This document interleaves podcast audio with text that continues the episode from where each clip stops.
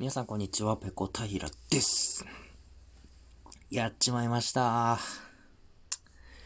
いやー、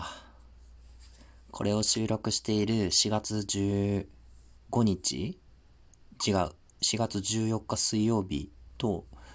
えー、翌日15日木曜日が休みだったんですけど、いやー、やっちまいました。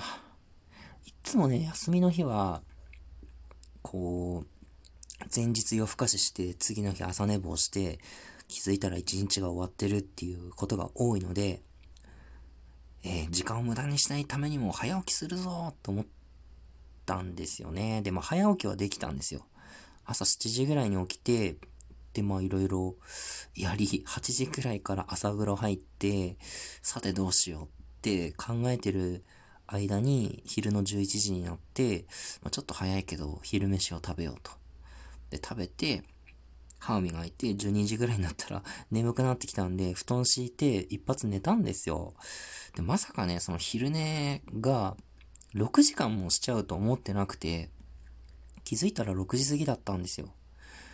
親、外が何やら暗いぞと思って、自分の感覚的に1時間ぐらいしか、あの、寝た感覚なかったので、まさかね、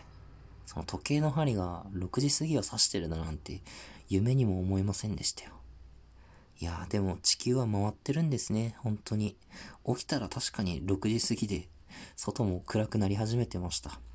そんなこんなで、えー、今日ね、いろいろやろうと思ってたことは、ほぼできてません。本を読んだりね、えー、Spotify のプレイリストを作ったりね、あの、やりたかった勉強をやろうとか、いろいろ思ってたんですけど、あの、食って寝て、おならしてたら一日終わってしまいました。はい。なんだろうな、今日ちょっと疲れてたんですかね。最近の疲れがいろいろ溜まってたのか、せっかく早起きしたんですけどね。あの、ご飯食べて寝たら 6時過ぎっていうね。現実は残酷ですね。まあでもしょうがない。受け止めてえー、明日？明日というか、えー、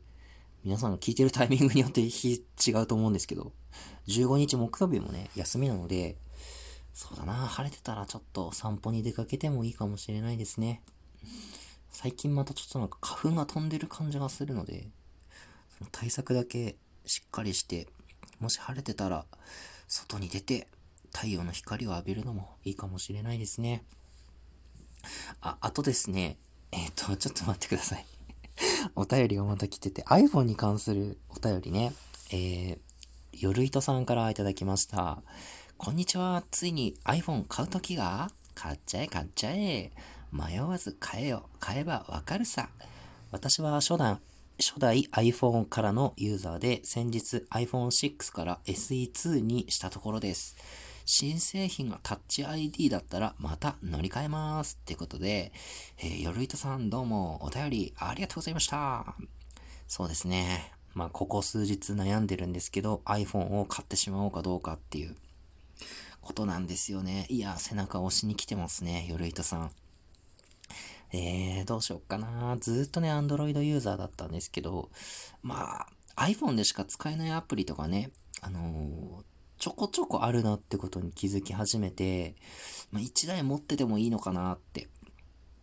あの、今のね、メインで使ってる Android も多分このまま使い続けますけど、あの、1台はちょっと持ってた方がいいのかななんて思っちゃって、えー、つい先日もですね、電気屋に iPhone の実機を見に行きましたね。iPhone 12? 一番新しいやつのミニっていうサイズが一番小さいやつを買おうかなって思ってるんですけど、あの、iPhone のライトニング端子って、な、なんなんですか？あれ嫌がらせですか？あの、今使ってる Android の端末は2台あるんですけど、USB-C 端子なんですよ。で、これプラス、えー、っとですね、Android の、えー、タブレットも充電は USB-C の端子なんですけど、iPhone ってあの、ライトニングっていう、あの、独自企画じゃないですか。だからね、またあれのためにケーブル買ったりとかしなきゃならんのかいと思ってね、一応付属でケーブル、充電ケーブルはついてるみたいなんですけど、その充電ケーブルから充電器につなぐ端子が USB-C なんですよ。これ謎なんですけど、普通 USB で充電器につなぐときって USB-A 端子っていうのかな？あのパソコンなんかについている USB のあの規格だと思うんですけど、iPhone 謎すぎるんですよね。端末にはライトニングでつないで、それから充電器には USB-C でつなぐっていう、もうすっごい謎仕様で嫌がらせしてんのかなって思うぐらいなんですよ。で、しかも iPhone 12一番新しいやつって充電器はついてこないらしいので、もう本当にケーブルだけ？なので、そしたらまたどうすんの？これどうすんのって話じゃないですか。iPhone 専用の充電器を買うのか、あるいは今使っている充電器とケーブルに、えー、変換の、えっ、ー、と、あ、コネクタ？をつけてやるのか、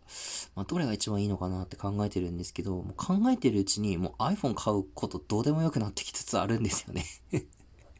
そんないちいち考えてるんだったらもう Android でいいやいいやってなりつつあるので、ちょっとこれはね、えー、どうしようか。迷っちゃってますね。まあでもな iPhone 買ってモテたいなっていう気持ちもあるので買っちゃうかもしれません。まあ、でかい出費ですよね。多分、周辺機器とか合わせたら9万円 ?10 万円近くいっちゃうかもしれないので、ちょっとね、あのー、私の預金残高とね、相談しながら買おうと思いますけど あ、でも買うなら 12? 一番新しいやつにしようかなって思いますね。あの、写真